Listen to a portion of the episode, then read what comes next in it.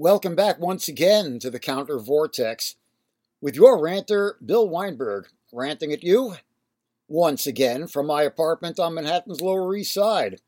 Now in the wee hours of March 18th, a date that marks two simultaneous turning points in the Arab Revolution 12 years ago in 2011, the Western military intervention in Libya and the start of the revolution in Syria, uh, which also happened, I will add, at the risk of seeming self indulgent, to coincide with the same week that I lost my radio show of 20 years on WBAI.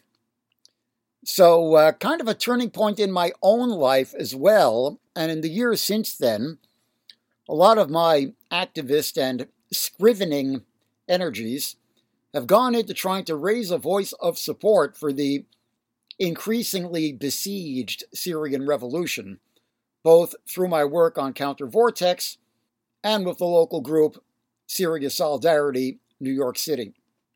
Now, in this podcast, I'm going to try to draw the link between these two simultaneous developments in Libya and Syria in March of 2011 and how they affected the trajectory of the Arab Revolution. And I'll start off by saying that while I had very deep misgivings about the Western intervention in Libya, I did not view it through the standard anti imperialist left prism or narrative, which was that the whole episode in Libya was a neocon regime change conspiracy from the start to get rid of the anti imperialist Muammar Gaddafi and put a domesticated regime in place. No. By 2011, Gaddafi was already himself domesticated. The sanctions against his autocratic regime had been lifted, Western oil companies were back in Libya, and the regime change imperative came from the Libyan people themselves. And the US and Western imperialism were basically playing catch up and attempting to keep the situation under some degree of control.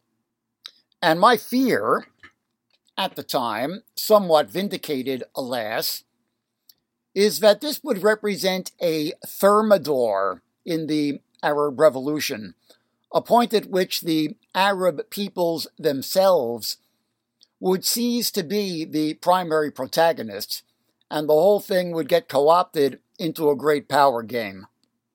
But I also admit that I was torn, because I perceived that the outside world did have responsibilities to the Libyans, as Gaddafi turned his guns on his own people.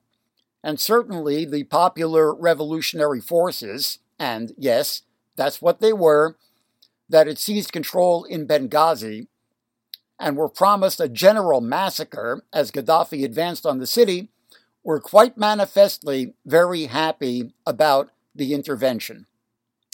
Let's go over the basic outline of events again. The first glimmer of unrest was an early February internet call for a day of rage on the 17th of that month, which was met with preemptive arrests. Then, on February 15th, still two days before the planned Day of Rage, a vigil for liberation of political prisoners in Benghazi spontaneously escalated into a large protest demanding release of the new detained.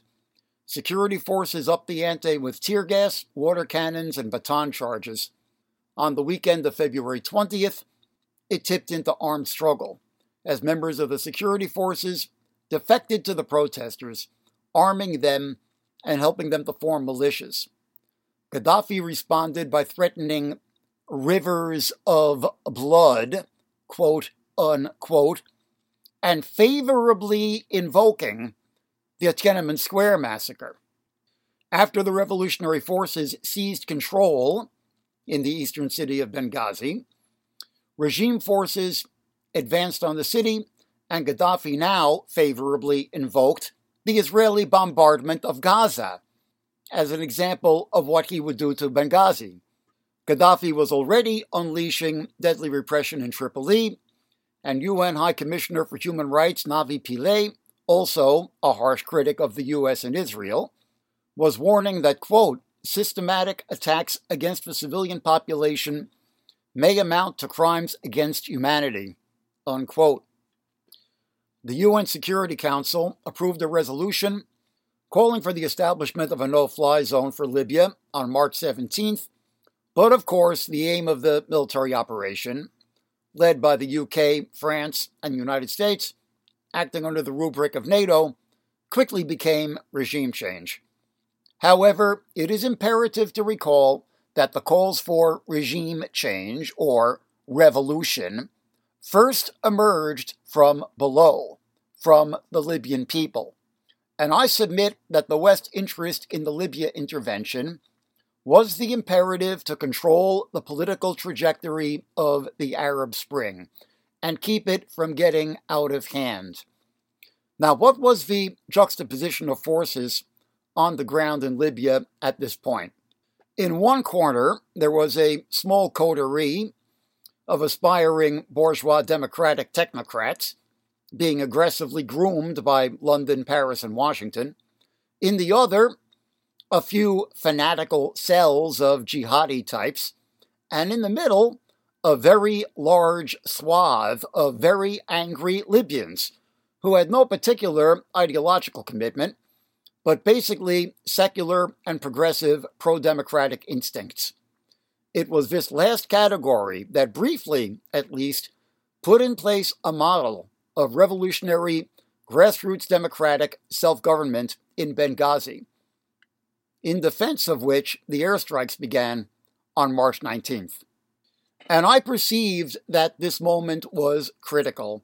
Up until this point, the Arab Spring had been a story about popular revolutions shaking off dictatorships, whether those within Washington's orbit, the big majority, or without as in Libya and Syria.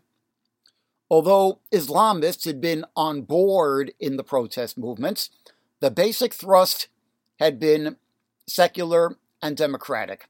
This was a very poor propaganda environment for Al Qaeda and like elements, which had, since the start of the year, been playing catch up as grassroots pro democratic movements seized the initiative. This represented an historic opening following the dystopian dialectic of jihad versus GWOT, Global War on Terrorism, that had been hegemonic in the long aftermath of 9 11. Now, suddenly, there was a sense that all that could be changing. Western intervention created a very, very good propaganda environment for Al Qaeda the story could start to change to one about the Islamic world fighting crusaders again. The popular democratic and secular elements could be quickly sidelined, and civil movements pushed aside by armed factions. The hypocrisy of Washington ostensibly coming to the defense of protesters in Libya, as it was underwriting repression of protesters in Yemen and Bahrain with only lukewarm criticism for these client states, betrayed an agenda to impose control rather than to save lives. The fact that the U.S. funded and supported war crimes, roughly equivalent to those of Gaddafi, was now accused of. In the Israeli Gaza offensive of two years earlier, also aided al Qaeda's propagandists the military intervention rather than the dictatorships could now become the central issue. While the Arab Spring created a poor propaganda environment, both for imperialism and the self declared jihad, NATO's Libya intervention threatened to reverse this situation, reigniting a slightly moribund jihad could be the cost of imperialism's bid to control the political trajectory of the Arab revolutions.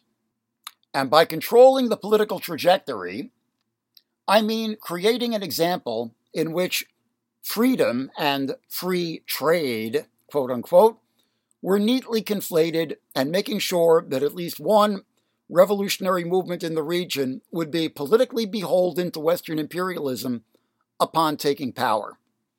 And even if such a stable client regime could not be established, as in fact was the case, the GWOT versus jihad paradigm is ultimately recuperable by imperialism and could reverse all of the progress represented by the Arab Revolution. Which brings us to Syria.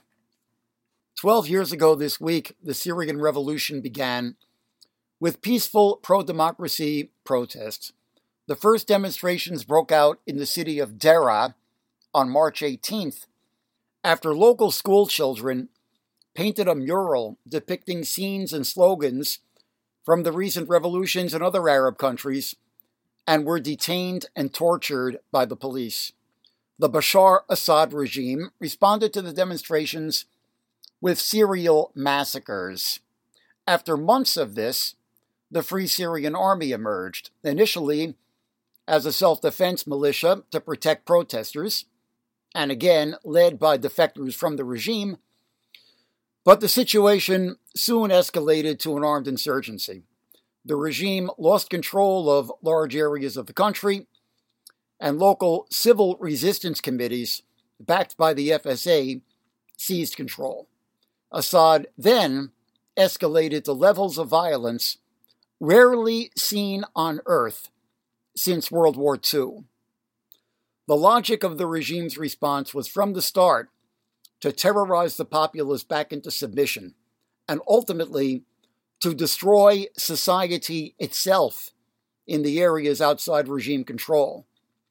Massive aerial bombardment, including with illegal cluster munitions and crude but massively destructive barrel bombs, soon escalated to serial chemical weapons attacks the death toll in the war is now estimated at over a half million, with over 100,000 of those the disappeared who died in the dictatorship's prison gulag. A similar number are still believed to be in detention. Photographs documenting the mass death and torture in this gulag were released by a regime defector known as Caesar in 2015 this resulted, at least, in passage four years later of the Caesar Syria Civilian Protection Act in the United States, which imposes sanctions on individuals and industries directly linked to Assad's military apparatus. It only took effect in 2020. Over 13 million have been displaced, nearly half having fled the country as refugees more in precarious and impoverished camps within the diminishing enclaves of rebel control, Syria has long been the world's greatest displacement crisis. Russia massively intervened on behalf of the regime in 2015, bringing far greater firepower to bear in the air war and virtually destroying the city of Aleppo. When the rebel held section of the city finally fell the following year, the population faced massacres at the hands of regime forces in what one UN representative called, quote, a complete meltdown of humanity, end quote. The thousands who fled Aleppo to the remaining pocket of rebel held territory in the north are still coming under regime and Russian bombardment today. Moscow's underreported sideshow to the war in Ukraine. Iran also has a massive military footprint in Syria, training and commanding pro regime militias.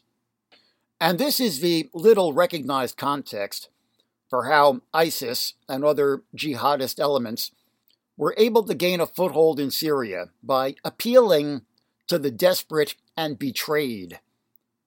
But it is even less recognized that the secular and pro democratic civil resistance that began the revolution 12 years ago still exists, in spite of everything, principally in the remaining pocket of rebel control Idlib province and a part of neighboring Aleppo province in the north. Unfortunately, with the Free Syrian Army fractured, this pocket is now dominated by Turkish backed militias and the jihadist Hayat Tahrir al Sham, HTS, which has divided it into spheres of control despite civil resistance from the enclave's besieged pro democratic forces. The other significant area, precariously outside regime control, is the Kurdish region of Rojava in the northeast, where things have also taken a turn for the worse over the past years. Rebel Kurds with an anarchist influenced ideology established an autonomous zone there in 2012, but this was greatly reduced by a Turkish invasion of Rojava, green lighted by Trump in late 2019. Now, much of the Kurdish majority area in the north, which had been the heartland of Rojava, is under occupation by Turkey and its collaborationist forces, and partly cleansed of Kurds. Meanwhile, the Kurdish led Syrian Democratic Forces, SDF, are occupying Raqqa to the south, and the Arab majority areas around the city, which they took from ISIS, with U.S. air support in 2017, with the inevitable grave toll in civilian casualties. This is yet further exacerbated Kurdish Arab tensions in northern Syria, heightening the risk of ethnic war. Most tragically, the Kurds were forced by the Turkish invasion of their territory into an alliance with the Assad regime, despite being ultimately at odds with Damascus on the question of Kurdish autonomy. So the SDF have actually invited Assadist troops into liberated Raqqa, the first regime presence in the city since 2013. And I will point out that this happened with the open acquiescence of the United States. As well as a tragedy, this is a bitter irony the regime's return to Raqqa after a U.S. led campaign to take the city from ISIS is the clearest evidence we need of a U.S. tilt to Assad in the Syrian war. The diluted conventional wisdom of left, right, and center notwithstanding.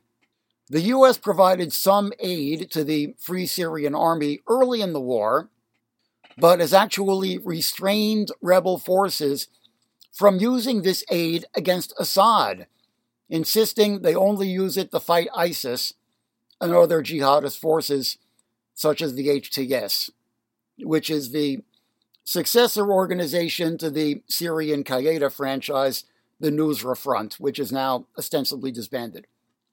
There has been a small handful of times that the U.S. has bombed forces aligned with the Assad regime, each time to requisite protest from the American anti war left. Meanwhile, there was overwhelming silence from the anti war forces in the West over Trump's virtual destruction of Raqqa, despite the massive civilian toll. Because in that case, the U.S. was fighting ISIS not the Assad regime. Even the world media barely paid note to the destruction of Raqqa. This despite the fact that the Assad regime has certainly killed more Syrians than has ISIS. The UN Human Rights Commission in February 2021 released a report finding that actions by the Assad regime during the Syrian war have likely constituted quote, crimes against humanity, war crimes, and other international crimes, including genocide, end quote. The UN and human rights groups have issued such findings repeatedly to little media coverage. The charge of genocide officially requires the world to act under the Genocide Convention, but the world is no longer even paying attention. Meanwhile, an update on what has ensued in Libya in the intervening years. In June 2011, the International Criminal Court brought charges against Gaddafi for crimes against humanity, but the case was terminated in November when he was hunted down and killed by revolutionary forces. This was an extrajudicial execution, which I oppose, and it certainly would have been better for all concerned if he had been extradited to The Hague to stand trial for his crimes. Twelve years later, Libya still doesn't have a functioning government. There has been a profusion of armed factions with areas of local control, many of which have committed ghastly human rights abuses, especially in their treatment of black African migrants passing through the country. Among these factions was briefly ISIS, although they were routed from their stronghold in the city of Sirte by rival militias fairly shortly. And the attitude of the so called anti imperialist left in the West toward all of this has been one of Schadenfreude, taking glee in the chaos in Libya, because for them it vindicates their anti intervention and anti revolution and pro dictatorship position. But I'll point out that there has also been some genuine progress in Libya, particularly in the situation of the Amazigh or Berber people of the Nafusa Mountains in the west, whose language and culture had been almost completely suppressed by Gaddafi, and they have now established their own self governing autonomous zone in their territory. And there is a literary and linguistic and cultural renaissance going on there with publications and radio stations and so on now flourishing in their own language, something you never hear about from either the mainstream or alternative media.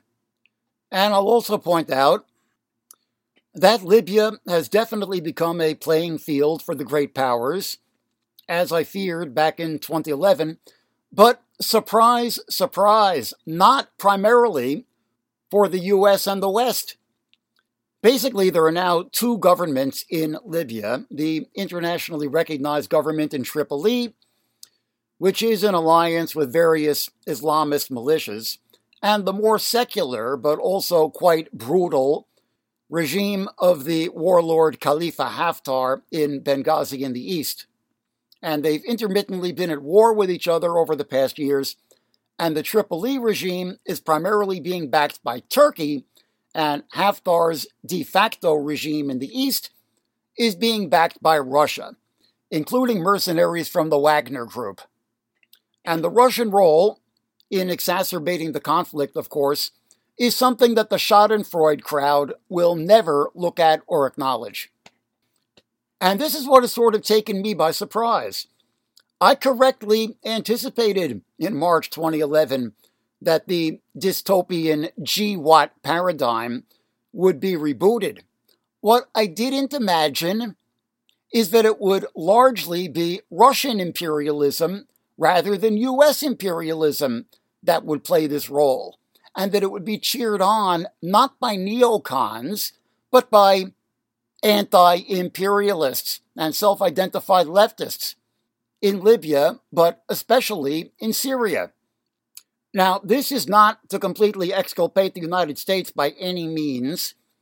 The Syrian city of Raqqa, the de facto ISIS capital, was essentially destroyed by U.S. bombardment, but overwhelmingly, it has been Russia's air war, raining death from above, and Russia's proxy war, grooming forces on the ground. It was Russian warplanes that essentially destroyed the city of Aleppo, the country's largest which was not held by ISIS, but by a loose alliance of rebel forces, some under the umbrella of the Free Syrian Army, who in fact had ejected ISIS from the city when they tried to establish a foothold there. But of course, Russian propaganda cynically portrayed the rebels in Aleppo as ISIS and uniformly jihadist. And Russia has meanwhile been making a grab for Syria's oil and gas resources. Under a Moscow Damascus deal announced in 2018, Russia is to have exclusive rights to exploit hydrocarbons in Syria in exchange for military support to the Assad regime. And the most perverse irony of the tankie and Assadist and Gaddafi nostalgist propaganda is that you hear over and over again that if the West intervened against Assad, then Syria would look like Libya today, overlooking the fact that Syria, where the West did not intervene militarily against the dictatorship, and where Bashar Assad has been free to carry out mass murder with perfect impunity, is in far worse shape than Libya today. One of the greatest humanitarian disasters on the planet. Not even close. A complete reversal of reality. And now the Assad regime and its propagandists are exploiting the devastating earthquake that has left some 5,000 dead in Syria in a bid to get the sanctions against the regime lifted and diplomatic recognition restored. Despite the fact that the majority of the earthquake casualties in Syria are in the rebel controlled northwest of the country, where the regime has no presence other than to make everything worse by bombing hospitals and water pumping stations and other civilian infrastructure. So today, March 18th, my comrades in Syria Solidarity NYC will be holding an anniversary rally in Times Square in commemoration of the start of the Syrian revolution against Bashar Assad 12 years ago. Under the slogans, no normalizing Assad, no reconciliation with Assad, UN stop normalizing and funding Assad, save Syrian people, not the Assad regime, and the people demand the fall of the regime. This last, the people demand the fall of the regime, being the original slogan of the Arab Revolution that was heard from Tunisia to Egypt to Yemen to Bahrain to Libya and to Syria in that utopian moment in the spring of 2011, and which remains in nearly all these cases, but especially in Syria, just as relevant today, 12 years later. This has been Bill Weinberg with the Counter Vortex. Check us out online at countervortex.org. Please support us on Patreon to keep this dissident voice alive. Join the Counter Vortex, join the resistance, and rant on you next time.